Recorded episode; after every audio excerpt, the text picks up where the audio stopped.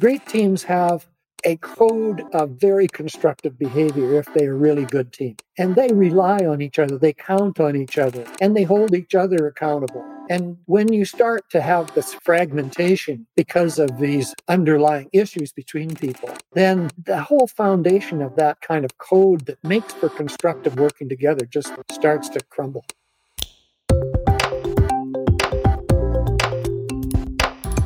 Hello and welcome to The Melting Pot.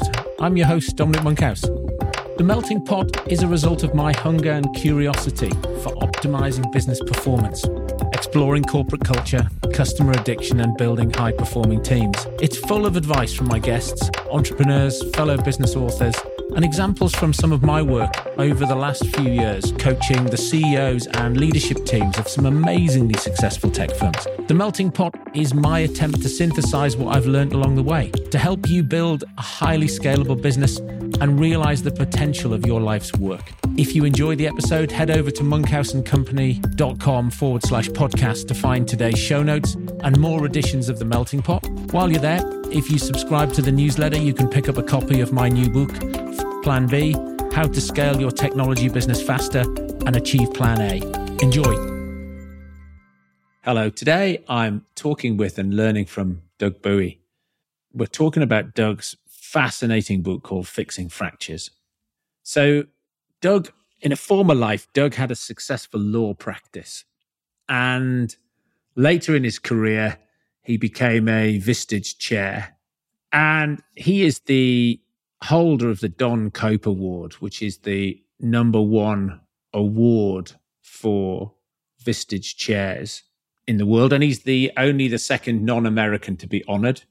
Like me, he holds that Gazelles International qualification, what's now scaling up. He's a master coach. And as part of his Vistage chair life, Doug came across this facilitation technique to fix fractured relationships in business and in life. And so often people find it difficult to solve problems. Somehow we find ourselves with a breach of trust, breach of contract, breach of competence. We believe one of our colleagues isn't competent. And it grows like a sort of an inverted pearl in an oyster or stone in your shoe or an and people end up moving away from those relationships. People change companies. It's like if business is a team sport, it's like taking the field to play football with only nine players against the opposition because some people on your team have a dysfunctional relationship. Often, some of the clients we work with, many people on the team have dysfunctional relationships and they show up in a load of different ways. You know, are you in a meeting where we have to have minutes with actions because otherwise people would breach our trust and would not be accountable for the things they say they would do, breach of contract? Do we have to put in place a whole lot of systems to measure and monitor people? Or in meetings, do people get the phone out and just start doing WhatsApp or email and completely destroy the meeting flow? These are all breaches of trust and bad behavior. And so Doug's written this fantastic book, which he says, How do we facilitate teams to overcome, or at least the individuals, the pairs in teams to overcome these breaches of trust? And how do we use what he calls the magic five? And we get into that in our conversation to overcome them. One of those might be an apology. How do we get people to understand the issue, dig in it deeply enough, and then offer maybe a sincere apology so that we can move on and transform the lives of the two individuals involved and potentially transform the performance of the team and the company. And so Doug has spent a lot of time working in large organizations, facilitating this process, having really big, high impact conversations with people. This stuff's hard. Somehow we are, we find difficult conversations difficult. And people will come up with all sorts of reasons why they're not relevant or we can work without having to do it. But this is tough stuff. And Doug has a methodology that helps organizations get into this and build a high performing team. And high performing teams are really rare. There's a piece of work from McKinsey looked at drug development in pharma. 85% of the teams thought they were above average. So that sort of groupthink team delusion. The top 1% were 10x better, 10x times the average. And the next sort of two, three, four, five were 5x the average. And so high performing teams are really rare. And I think this sort of team cohesion, team performance, you know, the strategy, the idea, how do we execute it, all the other frameworks are great. But if you don't have a high performing team, you'll probably be an average team with a good strategy with average execution, and you'll just be average. So, a really interesting conversation with Doug. I enjoyed it immensely. I'm sure you will too.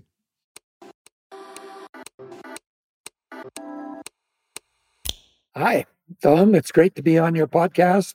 Doug Bouey, author of Fixing Fractures Restoring Shattered Relationships in Business and in Life. Why this book? Well, I was trained in this methodology by John Constantouros, who is a legendary Vistage chair from the San Diego area. And as far as I know, John did not teach this to anyone else. And he and I practiced it uh, over many years of consulting. And uh, it was, I thought, incredibly uh, in, impactful. So I felt that in this latter few years that I've since I've left active consulting and left uh, chairing for TEC Canada, I thought, boy, I better get on with getting this material down because I think people need this and it should not die with me. And John has already unfortunately passed on. Oh, fantastic. So, what's the challenge that you're addressing here? Well, people have differences with each other, and, you know, some can call them everything from rifts to feuds to just they're at odds with the person. And what I find is that uh, the difference usually starts with some kind of unfortunate remark or unfortunate situation that people regret later. And it just never gets dealt with, never gets healed over. And it's like a stone in your shoe. It keeps getting worse. It makes blisters. You start limping. It's not a very, not a very good scene. And so many people just go down that slide of alienation and end up being really at odds with another person. And sometimes this happens, as you know, in business, where we've got people who are heads of divisions and they just don't get along. And, and, the problem is they've had this incident, some kind of an incident between them that has fractured them. Do you think that you said the other person often uh, can regret it? Do you think it's possible for the other person to have no idea? Oh, yeah. That they've created this some slight yes, I think that there are things that seem very incidental to the person who've said them, and to the other person, they're devastating. And it's just because they've got a.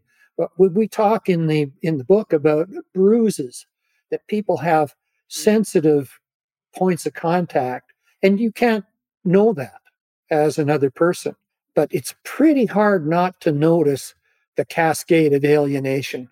Oh, you can see that. I'm just, I was thinking about a personal example, I, which I hadn't been thinking about before. But we, we've been chatting for a few minutes before we were recording. But then as you said it, I just thought uh, something just leapt back in my mind. And I'm thinking, I remember this phone call and I remember that. And even now, 20 years later, I, and this is a conversation I've never had with that person, but it set our it set our relationship off on the wrong foot from that moment onwards. And I've never mentioned it to anybody, but still, it just, the conversation just triggered it like it was only yesterday. So yeah, that whole stone in your shoe, it weighs heavily. It does. And, you know, it, it, it, it sits in our conscience. And good people have a real conscience. There are some people I'm not so sure they have a conscience. There are, you know, sociopaths who don't seem to have a conscience, but most good people really are troubled by these things. And, you know, they've tried to paper it over. They've tried to forget about it. They've tried to move on. And it, it really doesn't work. It sticks. Well, it's, I, I think there's, there's some work by uh, Daniel Kahneman about his sort of peak last theory, which says memory only gets laid down with an emotion. And so that, that whole somebody slights you has a real visceral impact on you. You can never forget it because that's a memory that's now seared into your brain.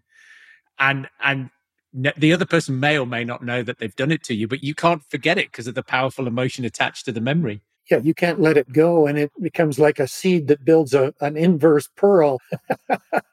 it's something that people just seem to be willing to do an unlimited number of deviations in order to avoid dealing with it. That, that the creativity of people to avoid coming to terms with these things. You and I were talking before the show started, and that is uh, about the business that these skills should be taught to people. You know, everyone should have these skills because we are dealing with differences with people all the time. They should recognize this cascade of alienation and start to intervene early rather than let it harden and ossify into a real rift.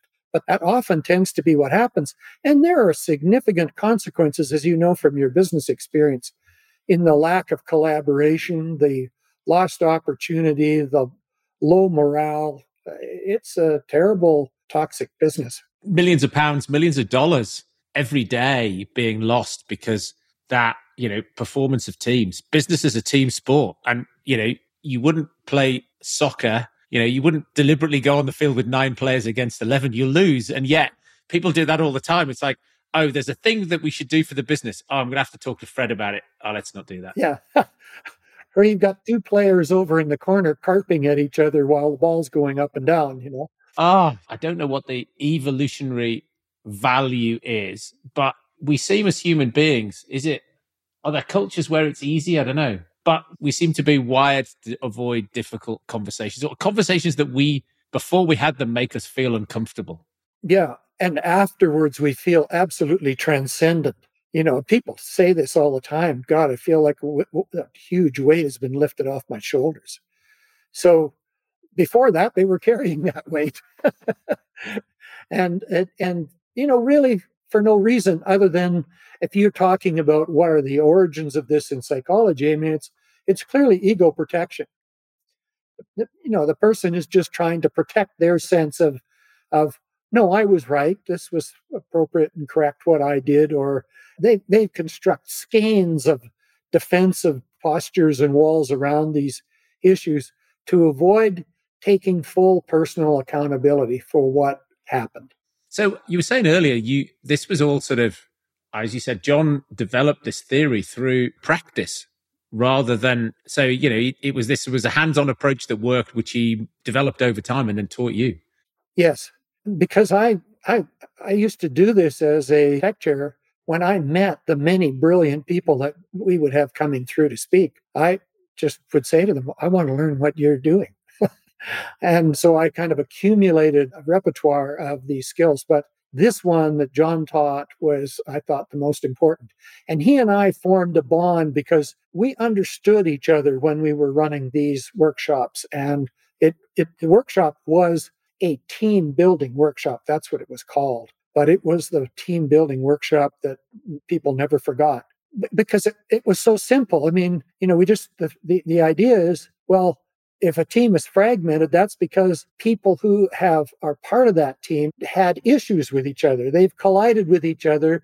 They've had a breach of trust with each other, and they've never resolved that. And so that has built this kind of fragmented team. It's not a team, it's just a working group. Yes. That's all it is. I bet there's some people who turned up in your team building workshop who wished they had never got that invitation. Not nobody afterwards, but before or during, yes. because if you resolve these things, it's just the, the, the, goodwill and the vision in the organization just starts to flow. It's almost automatic. So, what's the best way to get into this then? Is there some theory we should talk about beforehand, or should we talk through what does the workshop look like? And I'll pick your brains as we go through. What's the well, the first thing that kind of tripped me off was the fact that you'd stumbled on an incident yourself. Ah. That you're going to do this to me in real time. I'm not sure I'm up for that. maybe if you want to. But you know, that is so central to getting value from the book.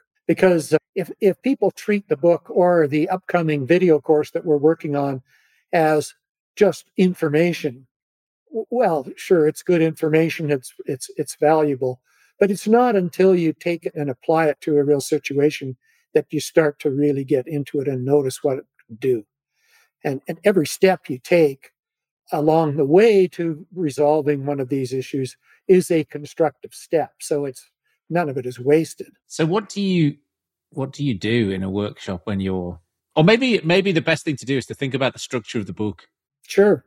Well, we say that in, in the book, first of all, there is a step by step protocol. So if you want to know how to do this, there is a eight steps that you undertake in an orchestrated, scripted conversation. This is not something that you just sort of sit down and say, Oh, hi, I thought I would just uh, talk to you about this horrible situation that happened two years ago because it's not going to work. So uh, we talk about the coming together of four elements. One is this protocol, the step by step approach.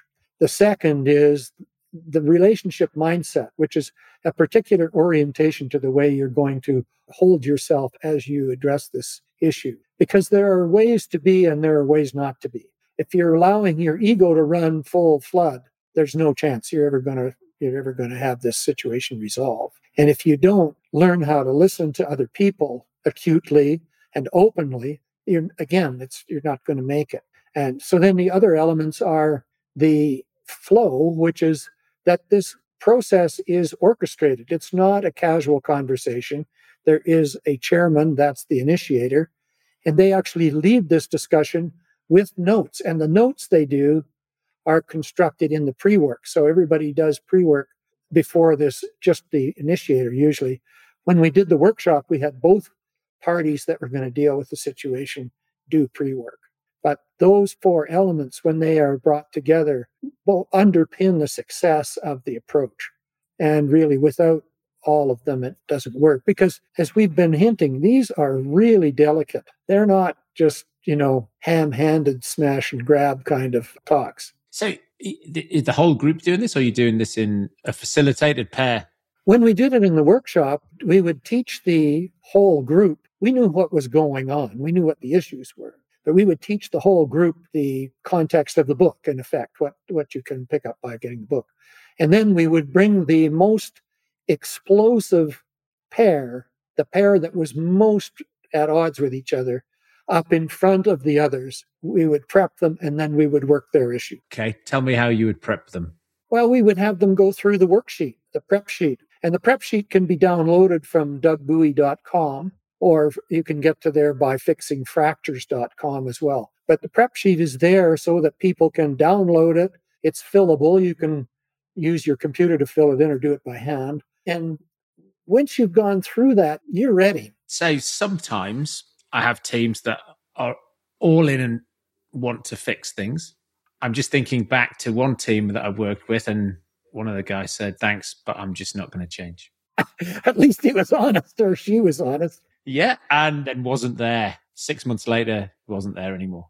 I, I, but when he made that decision, I don't think he had any idea of the implications of that decision. That he just thought that would be okay. The team would let him be okay. But actually, this was all part of the team deciding that it really didn't want to behave the way it had behaved before. Yeah, because great teams have a code of very constructive behavior if they are really good teams and they rely on each other, they count on each other, and they hold each other accountable. And when you start to have this fragmentation because of these underlying issues between people, then the whole foundation of that kind of code that makes for constructive working together just starts to crumble. Don't you think? Yeah. Oh, no, absolutely. I, and I think, I mean, quite often I'll even just getting that code of behavior agreed, right? Because I don't, I believe you know, you were talking earlier about sort of, you know, the, sort of protecting your ego. And so I quite often see people, they think that their behavior is not out of keeping with the team's norm. And the team think it's out of order, but nobody's pointed it out yet to anybody. So nobody wants to bell the cat. Yeah. So they're all, they're all, they're sort of dancing around it. It's like his behavior is totally out of order. So they talk, they don't talk about it in the meeting. They talk about it in the corridor. They bitch about it outside the room. In the room, there's no conflict. And it's like, okay, so I, I quite often have a CEO say, well, what do we do about this? And I say, well, what we have to do is you just, what is the behavioral framework that this team is now expecting to work towards? And sometimes just that, getting it all on paper to say, this is how we agree to behave. I mean, sometimes I work with teams and, you know, a couple of people are on their phone all the way through the meeting. Yeah. So they're doing something else. They're not in the room. No. It's hard on Zoom because it's dead easy if you've got a couple of monitors to be, you know, sneaking off and doing something else. But it, you know, when you've got an in person meeting and some of the people are just not paying attention, aren't in the room, and you ask them why, and they go, well, it was meeting got boring or I wasn't interested. And like, well, don't you feel like you should say that? To just check to see if anybody else is bored and we move on to something else. And it's like, oh, I couldn't do that. That would be, you know, that would be too disruptive. And it's like, but you totally disrupt the meeting just sitting doing WhatsApp. Yeah, and that's a breach of trust right there. You know, you have a breach of trust of intention. You know, what are you here for? Well, not this. So eh, now we have something where one party or maybe more are pulling away from common purpose. If we have a full belt of trust, we're all committed to common purpose together. You have this pulling back into, they retract into individual interest. They've got some other agenda or they've got some fear about their competence or they somehow feel that somebody's broken the deal or isn't keeping their part of the deal. There's five bases of breach of trust. But the fundamental is that there has been a breach of trust. And the minute that's, that happens, the kind of the valve of co-commitment throttles down. And there's just less going through the pipe. And then everybody else starts to go, gee, maybe I should be doing my personal stuff too. Am I a sucker because I'm the one who's sort of the Pollyanna who sits here and says, oh no, I'm ready to work. What about you people? Well, and there's there's a fantastic study. I think it's Stanford where they get three. Well, it, it looks like four students, but it's three students and an actor, and the actor slacks off in different ways in each session. But you know, puts their feet on the desk, gets out their phone, starts bad mouthing the business, and in every case, within 45 minutes, that exactly as you say, the team were previously doing some activity, and everybody's output goes down to zero because everyone goes, well, what? Why should I do that? Every, nobody else is working. Why should I? And it takes a certain type of person to work in a situation where nobody's working. And we have soft versions of this too. You know, um, for instance, there are a lot of there's so much political correctness going around these days. It's like a it's like an infection. But you know, that's a way in which people can back away from commitment and mouth all the appropriate kinds of things that they want to be known for and heard and heard in saying. But that's just a soft form of saying I'm not really into this. And you said there were, I think you said there were five things around breach of trust. Yeah. Hopefully I can remember them all. As I was about to ask you, I thought, I hope he's not going to say, Oh, I wish you hadn't asked me. I can only remember two. well, there's trust of contract. Yeah. I said I'd do a thing and then I don't do a thing. Yeah. And it's not the letter of the contract, it's the spirit of the contract. So if if we have to look at the contract, we have no trust of contract. You, I can just hear those people trying to weasel out of it. Well, I said I was going to do X, Y, Z, and I did X, Y, Z, and it's like, yeah, but you didn't really. That's not what he thought you were going to do. You just, God. Everybody wants to say, we all know what you were supposed to do. You didn't. Do you know what it's like? Some of this stuff, I find it fascinating because I have these conversations. I've got two daughters who are eight and seven, and it's the type of conversation I have with them you know, they said they were going to do a thing and then they go, then they bring up the letter of the law and that you just go, no, you knew that that wasn't what you were asked to do. You're just trying to get out of doing a thing. Or they just blatantly lie, of course. Yes, I've brushed my teeth. Brazen it out. Totally. Just like a total lie. And so it feels as though these, some of these things are almost innate in humans and like you've got to learn to overcome them. Anyway, you, so breach, trust of contract. What else? Trust of intention that means we're here for the common purpose. So if you're not here for the common purpose, we kind of talked about that one, you know, trust of involvement.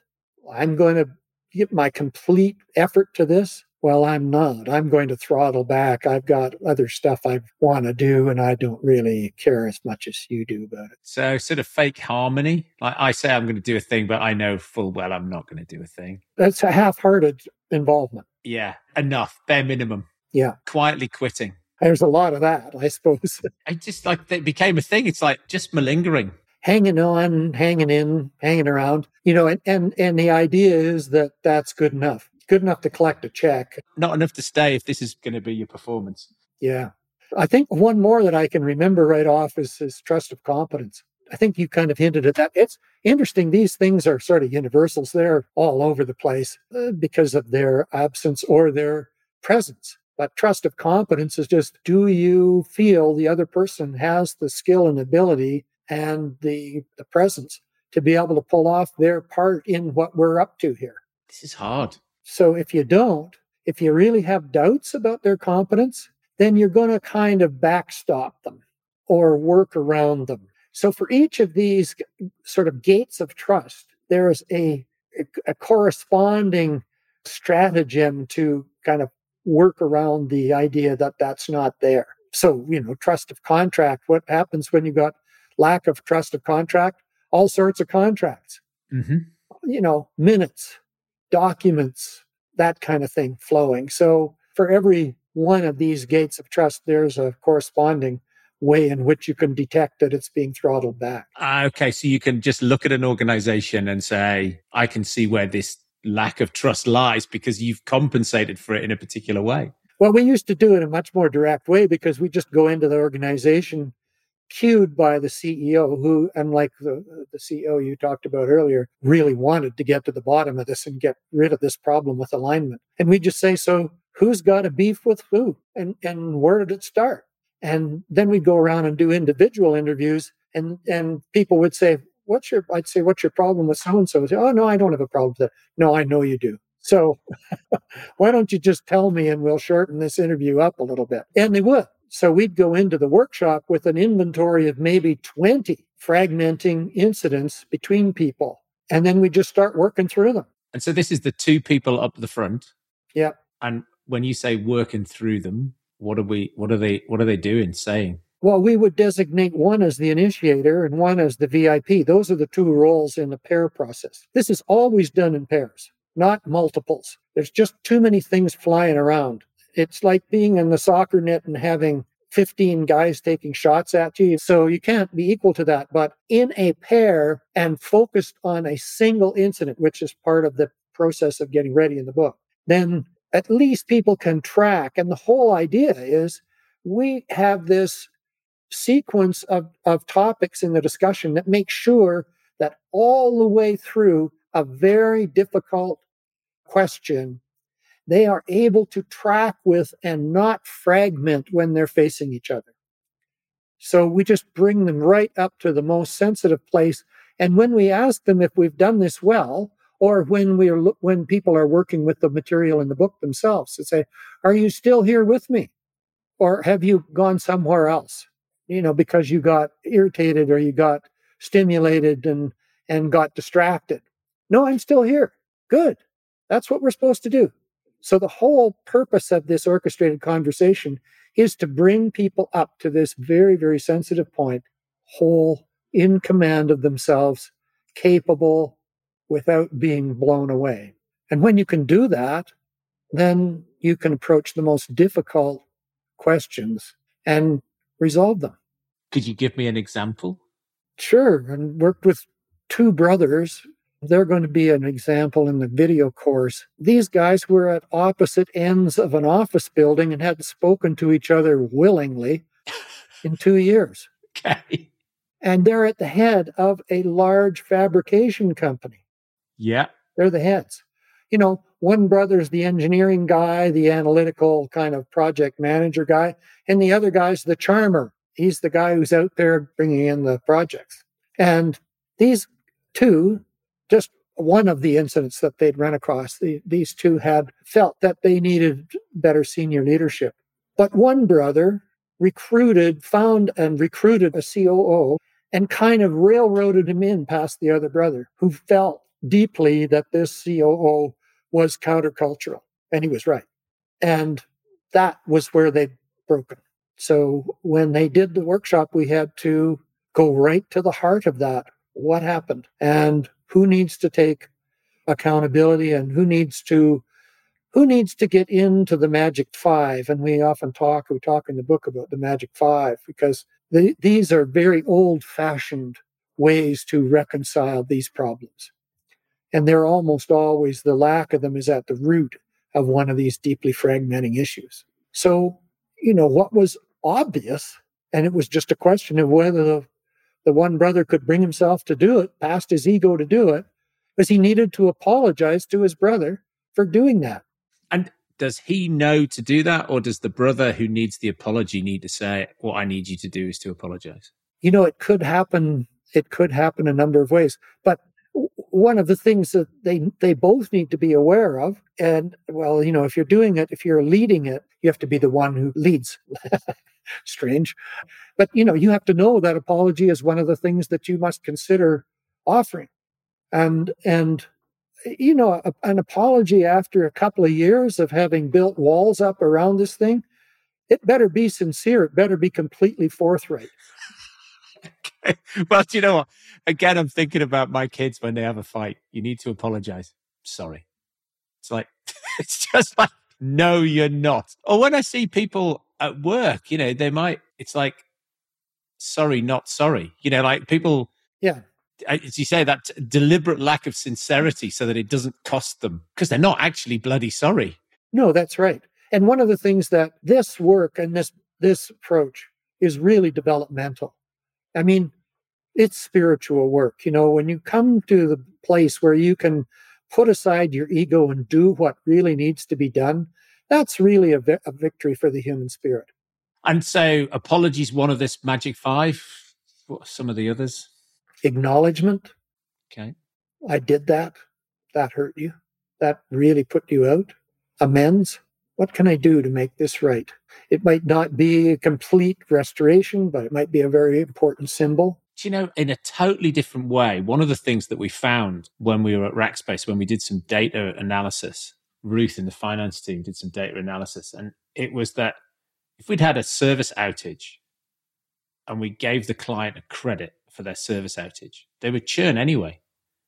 The thing that made the difference is if somebody rang them up and said, I am really sorry that we have let you down. We haven't delivered on the promises that we made. What can I do to make it right for you? that A, they didn't want anything. they just say, thank you for saying sorry. And, you know, the lawyers would have a conniption because they're saying, oh, you've admitted liability and all this other nonsense. And it's like, but we just found that if we rung them up and said, I'm going to get sort out the credit for you now, or I've sorted out the credit and I'm really sorry. What else could I do to make it right? Just all went away and the customer didn't churn. Absolutely. Fascinating. Same thing. These are like the real solvents of difference and and when people try to deal with it through structuring or some kind of elaborate kind of uh, of of workaround thing, it just doesn't get at the heart of it. And until you touch that right into the heart of the matter, it remains unresolved. It just is not gone anywhere. It's just gone behind another layer, another wall. You were asking about other ones in the Magic Five. Forgiveness is the big one if a person can be forgiven for something that they've done that has really put the other off, it releases the forgiver. The person who's holding the resentment is the person who's carrying the burden. You know that old that old saying that the resentment is like taking poison and hoping the other person gets sick.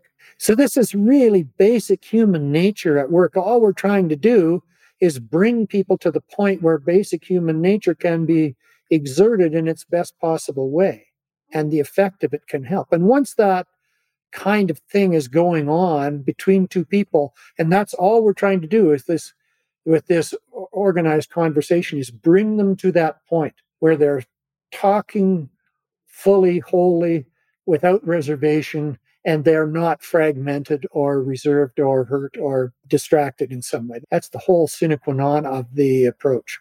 And how often do people not want to do this? Well, of course, if I was facilitating in the room, they wouldn't really. They wouldn't have a choice. Wouldn't get away. They wouldn't. They'd be. They'd be there before they knew where they were. But I was just thinking because you said they had to do pre-work, so I was just thinking it, it's hard to ambush people. And that's not. That's totally not the idea. In fact, this is exactly counter to an ambush. We don't want to ambush anybody because people who are ambushed are defensive. You know, why would they want to make a, some kind of constructive approach to a question? They won't. But if they're approached very carefully and concern is manifest that we don't want them broken. We don't want, you don't want another breach of trust while we're dealing with an old breach of trust, right? So we try to come at them in such a way that extravagant care is taken to preserve trust in the approach. And so is the initial context then that they would be better if this was resolved? I think you and I know that people uh, deeply understand that. Yeah, yeah. But they will try and rationalize.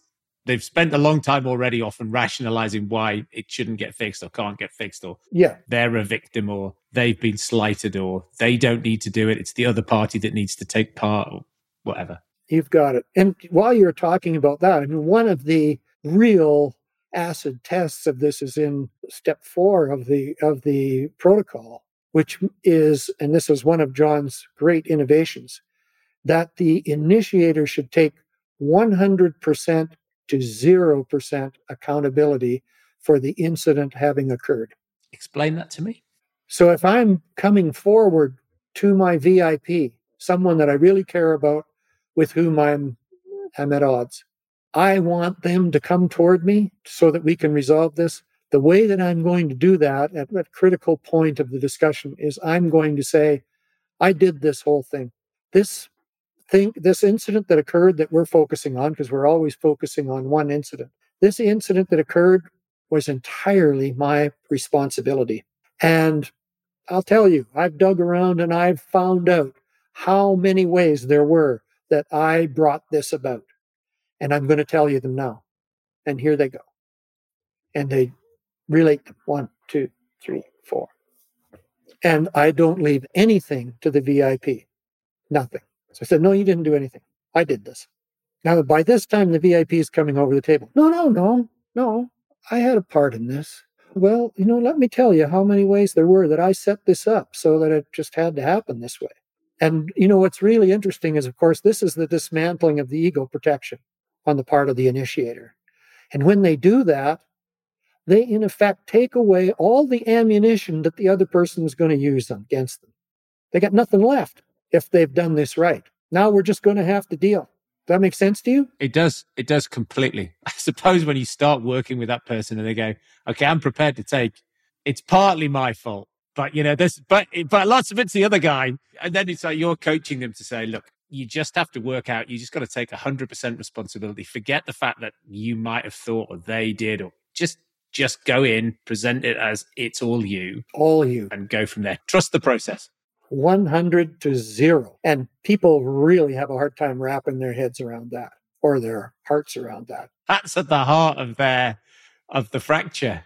Exactly. Once we've started to take that kind of accountability, it's sort of like you've got a you know a ball of fishing line between you that's all knotted up. It's sort of like, well, we're teasing out the bits of the line. I'll take this bit. I'll take this bit. I'll take this bit. Well, pretty soon I mean, ultimately, the way the thing's going to get resolved is if all of the fishing line has been unraveled. Yeah. You see, I can see how that is where you get there with a family business. And I can see what happens in lots of other organizations, which is somebody just chooses to leave. Because, as you say, you can't leave the family. You're in the family, particularly the family business. In other organizations, other commercial organizations, I've seen people just think, I'm just going to leave. It's just easier to leave than to have these difficult conversations. I just go and play with play with new people. It's very often the breakpoint, and people construct all sorts of rationalizations and justifications, saying it can't be done. You know, no, they're impossible. That other person's impossible. And when when we were approached with issues, that was often the starting point. That no, we can't do that. They'll, they'll never they'll never change. I don't know. That's the usual way we start. Do you want me to give you another example? Yeah, I'd love to. So here's a good one. We had an organization that was a sports club in a major American city. And the sports club was constructed, it had the organizational structure was it had a CEO and they had two presidents.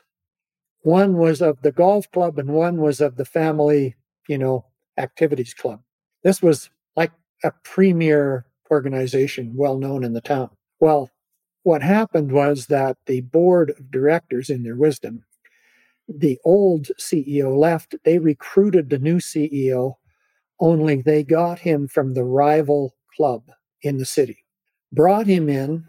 Six months later, the two presidents, each having divided up the board, went to the board and said, It's him or us. And one person in the board knew about me. He said, You know, would the board consider an alternate?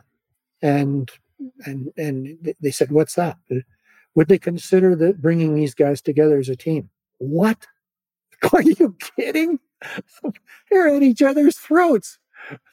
what about this situation? Don't you understand? And the short version is, they did bring me in, and we did make them into a team.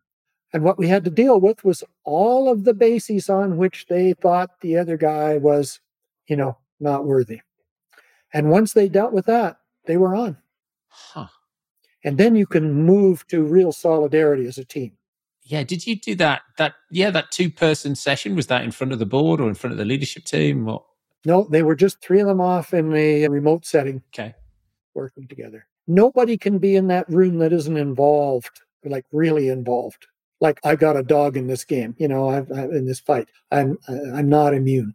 That's fascinating. Of the trust things, are any of those contract involvement competence, are any of those harder or more difficult? Because if I think you're not competent, how do we fix that? Eh? yeah, like you might just be categorically crap at this, right? Now, I might get the other party to agree with me that they're not very good at it, but I might not. Yeah, you're running ahead to the outcome, you know, which is natural. First, we want to know how do these things turn out? And the short version is you can't tell from here. Okay. Because you haven't unraveled enough string to know what really might work in a given situation with two people. Okay. It's it's impossible to know. What don't the other people know about about this so-called incompetent person? A lot. But who knows? It may be that that's the best solution is, you know, I think I think it would be better if I just and you have to watch this is not an insincere option because it could be because we don't want any insincere options. But you know, you could have somebody saying, I'd rather just move on because you're right, I don't feel comfortable here and I don't think I'm equal to the task. So maybe I should go. And that might be the best for all of us and best for me. Well, okay, that's an option. Yeah.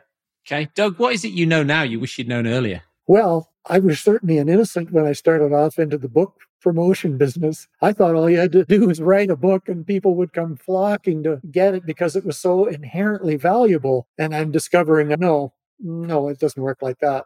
But the upshot of that is that I get to have very enjoyable conversations with people like you. So there's a big upside to it. But that's that's been a real revelation over the past little while. Fab. And so other than fixing fractures, are there any other books in the same genre, different genre, other things that you think, I don't know, changed your life along the way or I'll offer a couple. Fierce Conversations by Susan Scott, who is herself a TEC Vistage chair, longstanding, and and wrote the foreword to Fixing Fractures. So of course I'm I'm indebted to her. But I think that's a very helpful and useful book. Difficult Conversations by Stone and Heenan is a book that is uh, certainly an underpinning of this book. I think it, it has added enormously to the ability of people to head into these things and and if you're asking me about wildcards, The Science of Storytelling by Will Storr, S T O R R. And that book is an absolute revelation, both in psychology and how story moves us along through life. It's just a stunning, stunning accomplishment. I haven't read that one, but I think I've read his other one about status game. Oh, yeah. Yeah, which is very good he's a real scientist about how people work, and I just think his his contribution is is huge. Fantastic. Well, Doug, that has been fantastic. It's been a pleasant and unpleasant trip down memory lane at times for me. I hope you work on the situation that you unearthed. Ah, uh, no, I'm just going to leave it where it is. I'll bury it. I'll, I'll go back in the garden and I'll bury it. I've got plenty of other things more recent that need work that one can stay buried. It's been an absolute pleasure talking to you today. Well, I hope people get and read Fixing Fractures because I think it can be a great help. Everybody's got differences with other people. So I hope it can be a help that that was the reason it was built. And I hope that it is value to people. Thank you for listening. I hope you enjoyed that as much as I did. If you'd be kind enough to leave a review, it will really help other like minded entrepreneurs find this podcast and grow our community. For all information relating to this episode, you can go to monkhouseandcompany.com forward slash podcast, where you'll find some cracking show notes, additional reading, and links relating to our guest. There, you can also find my blog and past episodes of my subjectively not crap newsletter, where I'll update you on the best articles I read that week, some recommended books, and other podcasts. Thanks, and I will see you next week.